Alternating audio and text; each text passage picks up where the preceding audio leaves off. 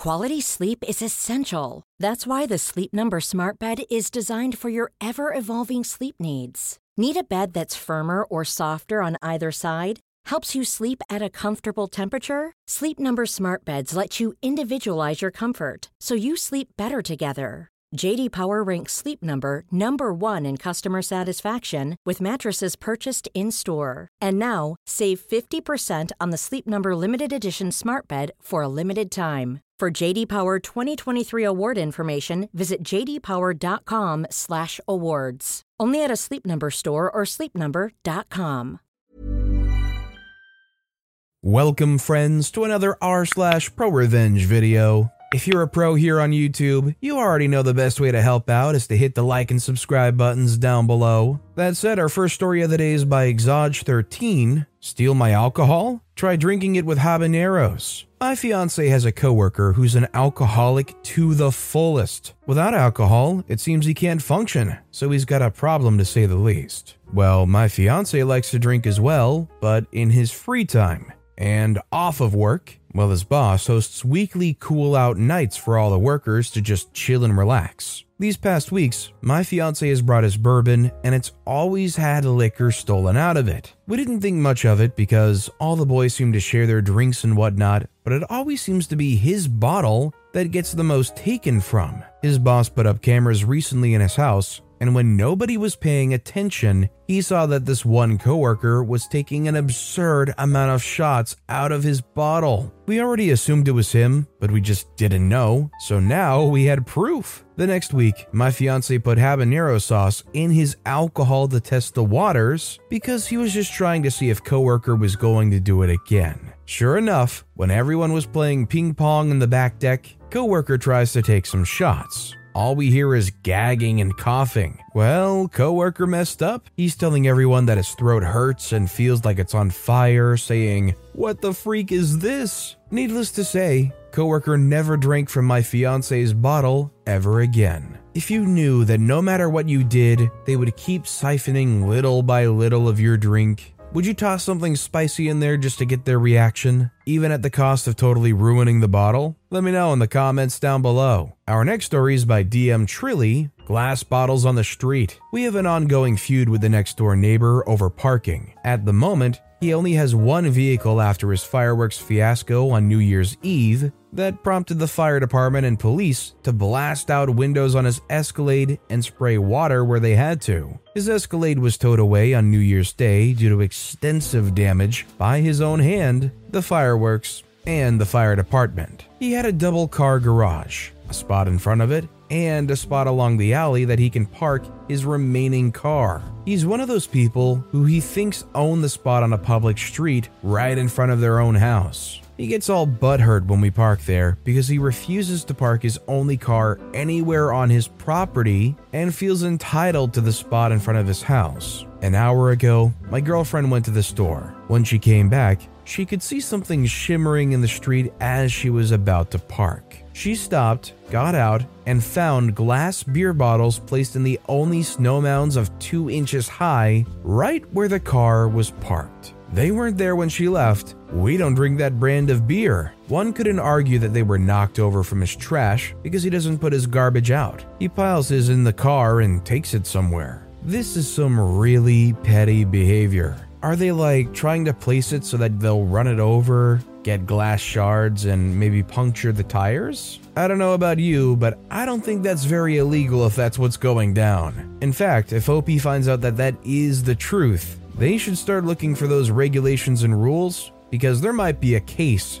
to be had. Our next story is by IBS Means No Pizza T shirts in the drawer. My darling husband can be quite anal retentive about his t shirts. He doesn't like that they get creased in the drawers, and he can't see the logos to choose what to wear. So he goes out and buys a t shirt folder. You've probably seen them used by Sheldon on The Big Bang Theory. And he expects me to use it. FYI, I do really think it's a good way of storing tops. It's just that using the folder is another chore I'm expected to share. So I remove all of his t shirts from the drawer, fold them and put them back, but I make sure every one of them is inside out, so he can't tell which is which without taking them out and turning them right side out. He never said anything to me about it. I've done this four times now. This morning, he told me to leave his clean t shirts on the bed and he'll put them away in the future. Mission accomplished. Hey, I mean, I feel like that's actually kind of a proven way to get out of some jobs. If you just more or less suck at those jobs and don't do a good enough job to make anybody happy, it definitely increases your chances of somebody seeing that and going, okay, you know what, it's fine, I'll just take over, don't worry about it next time. This darling husband's probably like, Man, I gave them this t shirt folder and they still can't get it right. Okay, alright, I'll just I'll organize it myself right next time, don't worry. This next story is by PIS for Pair. I set my classmate up to fail. A couple of years ago, I was studying at university. I've always done well in school, and I'm the kind of person who tends to end up running the group during group assignments. In one of my classes, I ended up in a group along with seven others. So, in total, there were four women and four men. Every week, we'd have an assignment that we got to spend Monday to Thursday preparing for, and then on Friday, we'd meet up for a seminar with the other groups, as well as the teachers to present our work. Out of the eight members, seven of us took it seriously. One of the men was always, and I do mean always, late. Not 10 to 15 minutes, more like 45 to 90 minutes. At first, Bad Teammate blamed it on getting lost trying to find us, which didn't make sense, because the setup was that the teachers booked rooms for each group to prepare in, and we always had the same room. Everyone knew where it was, right next to our main lecture hall, which this guy didn't have any issue locating because he showed up for lectures. Then he said he'd misread the schedule and thought we started an hour later, but just like with the room, it was the same time every day. When Bad Teammate finally did show up, it became clear he hadn't read the literature or taken any notes, and the rest of us had to spend half of our time explaining the very basics to him instead of doing the actual assignment, and then stress or work late in order to finish. Normally, I don't mind helping people with school. I know sometimes people struggle, whether it's due to learning disabilities, health issues, family problems. I've been in that position myself. What I do hate is people who try to weasel their way out of doing anything simply because they don't feel like it, but then still expect full credit. Still, we as a group tried to give this guy the benefit of the doubt. We checked in with him, offered to explain the assignments, reminded him which chapters we needed to read, and so on. It didn't help. Every Friday seminar, the teacher had a list with all of our names. Everyone had to make at least one comment or answer one question in order to get a passing grade. Higher grades, of course, required more participation, but that was the minimum. So when one of us spoke, the teachers crossed us off the list. When there was around 15 minutes left, the teacher would call out the names of those who hadn't participated and remind them that if they didn't speak, they'd receive a failing grade and have to do an individual written assignment to make up for it. Every week, Bad Teammate got called out, and every week he'd keep quiet. After about a month of this, I started to think that maybe this guy had a severe phobia of public speaking and that he was intentionally failing so that he'd get to do written assignments instead. It was sad, but I didn't know what else to do since none of our previous attempts at supporting him had worked. Our last seminar that semester was a bit different from the others. We were still allowed to prepare in groups if we wanted to, but at the seminar, everyone was expected to present individually. Our group agreed to do most of the prep on our own and then just meet up for a quick check in before the seminar. During the meeting, it became clear that we had misinterpreted some of the questions and we hurried to fix it. Again, Bad Teammate was super late. He showed up as we were still correcting our answers, but he must have thought we were all done because he said, Sorry I'm late. I guess I missed the prep, so if one of you could just take pictures of your notes and send it to me, that'd be great. We all went quiet for a moment.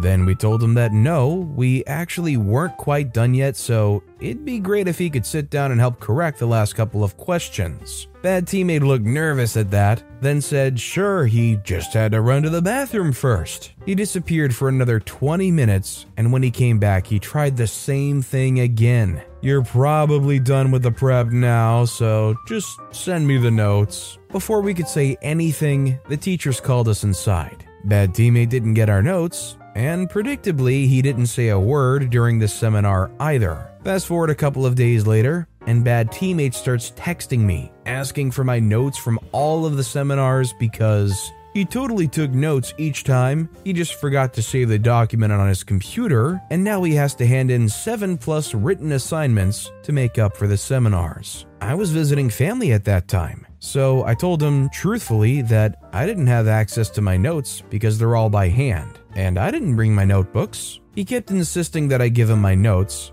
I later found out he'd been pestering the other girls in the group too for their notes, but not the boys. At this point, I was very tired and irritated, so I decided to send him some notes, just not the ones he wanted. Remember the last seminar where we realized we'd misunderstood some of the questions and gotten the answers completely wrong, so we had to correct them right before walking into the classroom? I compiled our incorrect answers threw in some other unrelated stuff for good measure, and sent it to him. He sincerely thought I just handed him the perfect cheat sheet that he could just copy. I don't think he passed. I don't know about you guys, but I think this guy was probably beyond saving. It seemed like they had totally mentally checked out. I don't know what's going on in their life, but I hope it's not too bad. But this dude seemed totally complacent and just letting things go, not doing anything and not getting anything done on time. It's not really a great surprise that they went and sunk themselves. And our final story of the day is by Chuck It Bucket. So I recently had a run in with the UPS.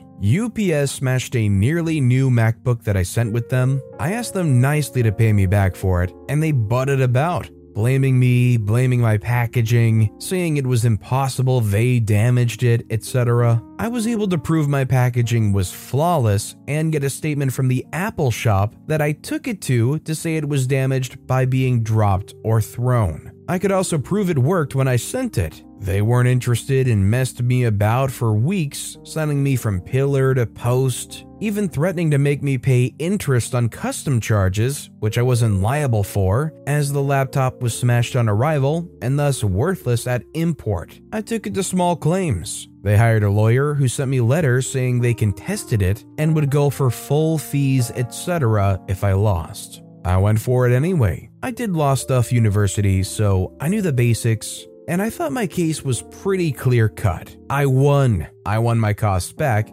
plus extra, plus interest. They ignored the court order and did not pay. Now, this laptop was originally being sent to my beloved mother in law. She asked me to help her with the problems, as UPS were also seriously harassing her for the customs fees. However, very unexpectedly, before I could resolve it, she passed away. It was the last thing she ever asked me to do for her. I loved that woman more than pretty much any human on this planet. She was my mother, my best friend, and my mentor. Taking down UPS was now my personal vendetta. I researched my options. I could have taken the usual, more conservative legal routes to reclaim my money, but no, screw them. I don't care about the money anymore. I want revenge. I want drama. I want karmic justice. I went to the High Court. I got a writ of control. I, of course, added on more fees and more interest. I then hired the most aggressive bailiff firm in London. I trusted that the crappy processes and attitude of UPS to mean they would ignore the letters and actually get a visit. They did.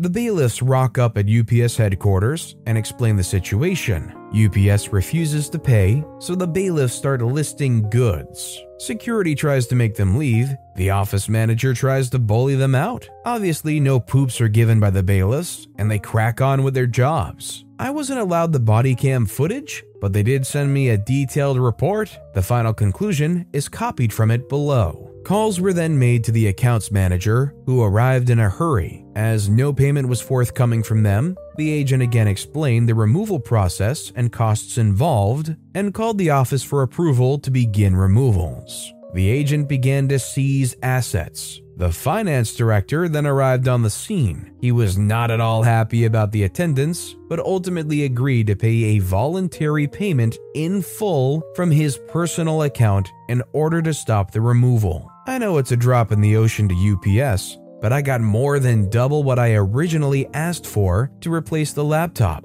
They would have had to pay even more on top of fees to the bailiffs. I reckon it cost them at least three times more than the original claim in the end. But mostly, I just enjoy the mental image of the flustered finance director and his impotent rage, having to pay his own money to stop the heavies taking desktop computers and fancy pot plants and things out of their swanky head office lobby. Well, first of all, my condolences to OP. I can't imagine having to experience in a moment like that where there's a lot going on, losing somebody like that. It definitely makes you proud to see OP go, Alright, I know my rights, I know how these things can shake up. I'm not going to fold at threats, I'm going to take this all the way. Even applied pressure to them, and in the end, they were the ones folding, practically saying, Okay, please take the money. Just leave my fancy potted plants alone. But with that being said, that's all the time we have for today. So, of all these stories I've read today, which is your favorite and why? Let me know in the comments down below. And if you haven't yet, if you could like and subscribe, that would mean a lot to me. Whatever you do, whether it's liking, subscribing, turning notifications on, all of it helps grow this channel, and I appreciate the heck out of it. So until next time, I'll see you all tomorrow with some more stories. Hi, I'm Daniel, founder of Pretty Litter. Did you know cats tend to hide symptoms of sickness and pain? I learned this the hard way after losing my cat, Gingy. So I created Pretty Litter, a health monitoring litter that helps detect early signs of illness by changing colors, saving you money and potentially your cat's life. Pretty Litter is veterinarian developed, and it's the easiest way to keep tabs on your fur baby's health right at home. Go to prettylitter.com and use code ACAST for 20% off your first order and a free cat toy. Terms and conditions apply. See site for details.